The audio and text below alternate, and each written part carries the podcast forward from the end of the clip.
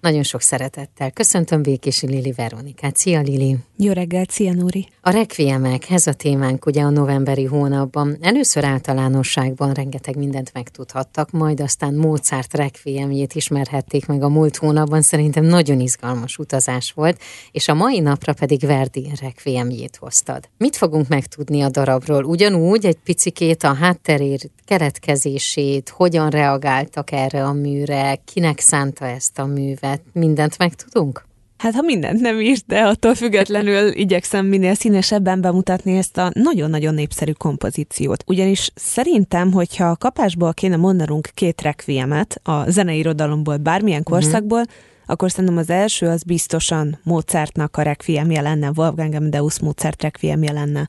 A másik pedig én úgy gondolom, hogy Giuseppe Verdinek lenne a requiemje, aminek a, a legismertebb tételét én úgy gondolom, hogy világszerte mindenki ismeri, ez a Dies Irae tétel, és hogy hát ez mennyire hatásos, annak talán rögtön így a fülünkbe is cseng ez az ilyen iszonyatosan tömör, nagyon-nagyon operai hangzású tétel, és hogyha erre gondolunk, akkor talán az is eszünkbe juthat, hogy ez mennyire nem feltétlenül passzol mondjuk a templomi liturgikus környezetbe. Tehát, hogy egy olyan masszívan operai hangzásvilág jellemzi ezt a darabot, hogy azért tényleg felmerül a kérdés, hogy mindez hogyan jön a, a templomi környezetbe. Nagyjából így fel is vezeti, hogy a kortársaknak mi volt a legnagyobb problémája ezzel a kompozícióval, és szerintem hallgassunk is bele ebbe a legismertebb tételbe már rögtön az elején, a Dies Irae-be. Riccardo Muti fogja vezényelni a Milánói Scala zenészeit ezen az 1987-es felvételen.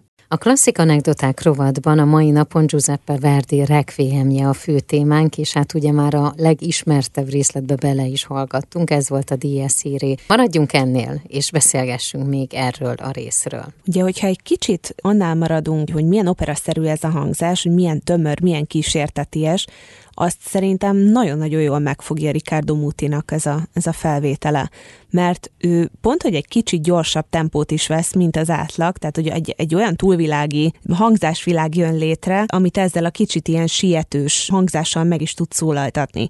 És ugye megfigyeljük még jobban ezt a Dies tételt, amiből egy részletet hallgattunk, akkor az is feltűnhet, hogy nem a Gregorián dallamot használja Verdi, hanem ő is újonnan komponált egy dallamot. Kottában mi van leírva? Tehát, hogy milyen ütemben kellene ezt játszani? Ahogyan az előbb hallhattuk, vagy más volt megszabva? Ha megnézzük a kottát, akkor a kottasorok legtetején szokott lenni előadói utasítás, vagy hogy andante, allegro, hogy milyen felfogásban játszuk ezt a darabot, hogy nagyjából milyen tempót képzelt el a, a zeneszerző. Viszont, hogyha egy kicsit precízebb maga a zeneszerző, akkor odaírja a metronom jelzést is. Tehát itt a Requiem tétel esetében, ugye a bevezető tétel esetében ő azt írja, hogy az egy negyed érték az a 80-as metronom számhoz kell beállítani. Uh-huh. Ez azt jelenti, hogy ez egy nagyon hasznos előadói utasítás egyébként maguknak a karmestereknek és a zenészeknek is, mert így be tudják lőni, hogy mi az a tempó, amire, amire pontosan koncentrálni kell. Na most ez a Irae, ez valószínűleg azért lett egy kicsit ilyen hevesebb, mint amilyen szokott lenni, mert Ricardo Muti egy kicsit máshogy játszik a, az idővel és a levegőkkel. Vélhetően, hogyha megnézzük, akkor ugyanolyan lesz a metronóm szám, de maga a felvétel, pont a levegővétel és az időhasználat miatt, ez egy picit ilyen hevesebb és, és feszesebb lesz, és talán emiatt is érződik sokkal kirobbanóbbnak, mint amilyen egyébként valójában. Ugye beszélgettünk már arról, hogy a, a Requiem azért az a legtöbb zeneszerző életében megjelenik, de hogy milyen indítatásból írják, az ugye mindig egy fontos kérdés. Itt, ebben az esetben Verdi milyen indítatásból írta? Ja, arról már beszél beszélgettünk, említésszerűen legalábbis, hogy Verdi nagyon mélyen megérintette Gioacchino Rossini-nek a, a halála, és őt mélységesen tisztelte. Most az ő tiszteletére szorgalmazott egy rekviemet, hogy jöjjön létre egy rekviem, több olasz zeneszerző közreműködésével. Tehát egy ilyen összeállított kompozícióról van szó. Úgyhogy Verdi meg is komponált egy tételt, a Liberame nevű tételt, és még maga mellé rábírt 12 zeneszerzőt, 12 olasz zeneszerzőt, hogy együtt állítsák össze ezt a művet az egy évvel Rossini halála után. Jött létre 1869-ben. Ezek az itáliai zeneszerzők most már napjainkban kevésbé ismertek. Viszont ez a Liberame, amit Rossini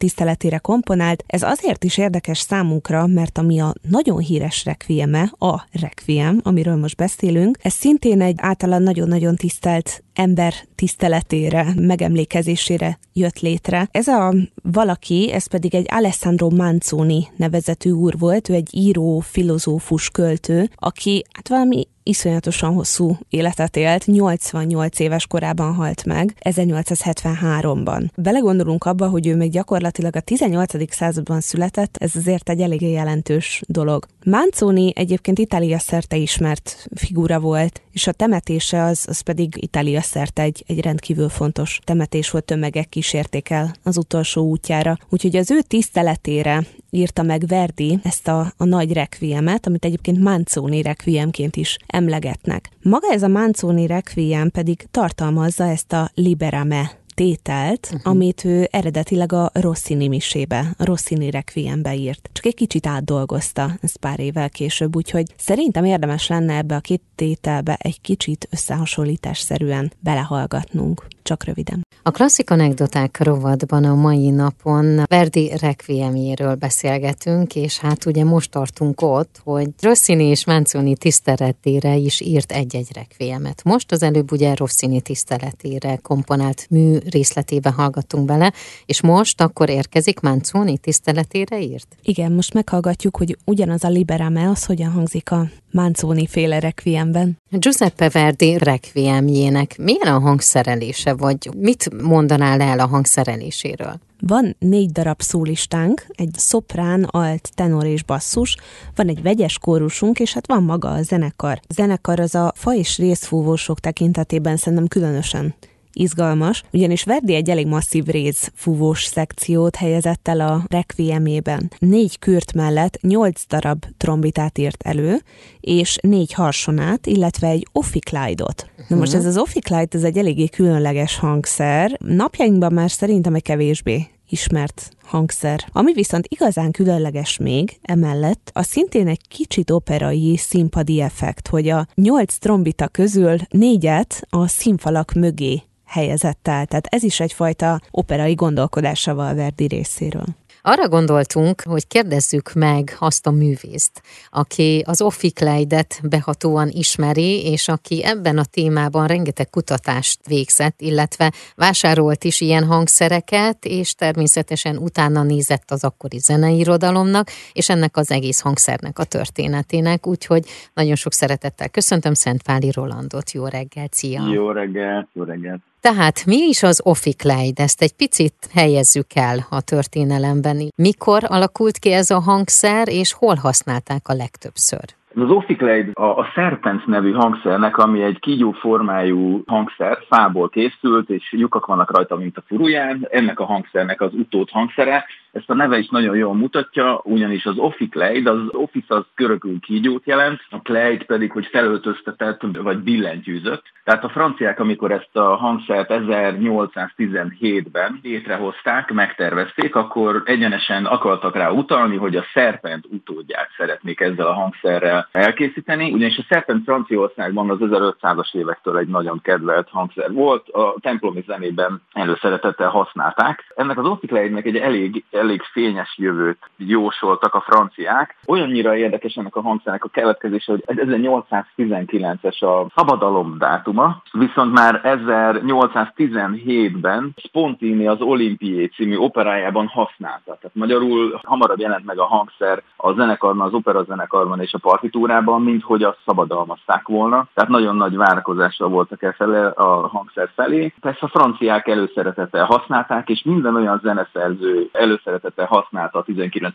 században ezt a hangszert, akinek bármilyen francia vonatkozása lett volna, mint például a korai Wagner operákban, Bolygó Hollandiban is, és a Rienziben is Offiklei szólam van, azért, mert Wagner azt szerette volna, hogy ezek az operák a Párizsi operában szólaljanak meg, ezért azokat a hangszereket használta. Amikor Verdi komponálta ezt a requiemet, akkor ez a hangszer már nagyon régen megvolt, csak Verdi az operáiban csimbasszó, a corno in basso nevű hangszer, ez egy basszuskürt mondjuk így. Ez az operában neki elég jól bevált, de azt gondolta, hogy egy ilyen requiem nyilván ki, fog lépni az ország határokon túlra is, és azt szerette volna, hogy egy olyan hangszeren játszák, ami egyrészt hangosabb mondjuk, mint az a csimbasszó, és sokkal jobban tud beilleszkedni a részfúvós kórusba, és mint ahogy tudjuk, hogy egy nagyon nagy részfúvós kar van ebbe a Verti Requiembe, Igen. ennek az Offikleidnek a teljes teste részből van, ezért sokkal fényesebben és sokkal erőteljesebben szól. Ha jól tudom, sem előtte, sem utána, pontosabban számottevő darabban, sem előtte, sem utána nem használta az Optik Leidet Verdi. Neked, ahogy ugye említettem, van ilyen hangszered.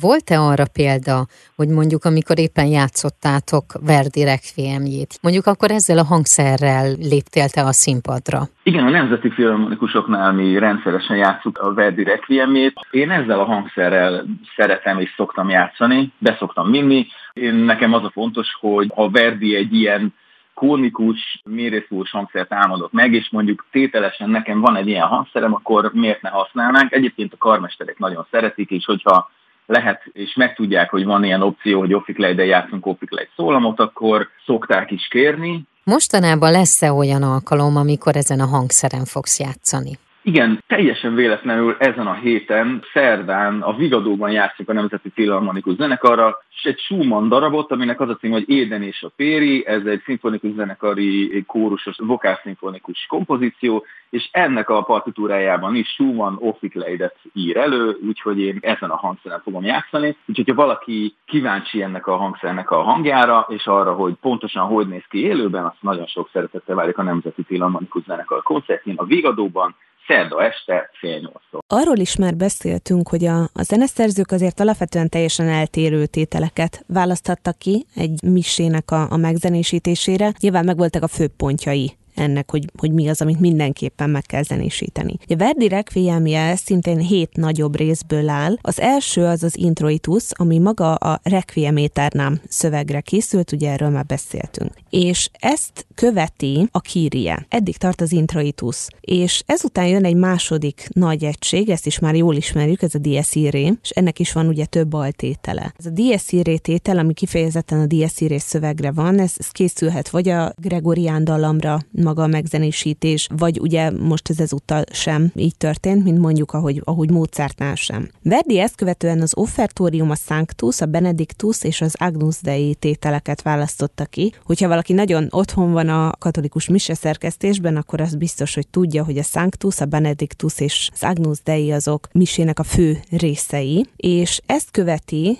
itt a Requiemben ez a Lux Eterna, aminek a szövegét szintén megzenésítette. És legvégül következik ez a Liberame, amiről már nagyon sokat beszéltünk. Itt talán álljunk is meg még egyszer, mert egy nagyon érdekes előadói gyakorlatra világít majd rá. Az elmúlt percekben a Klasszik Rádió 92 egyen a nyitányban a klasszik anekdota rovatban a Liberame tételt hallhatták. Mi volt ebben a különlegesség?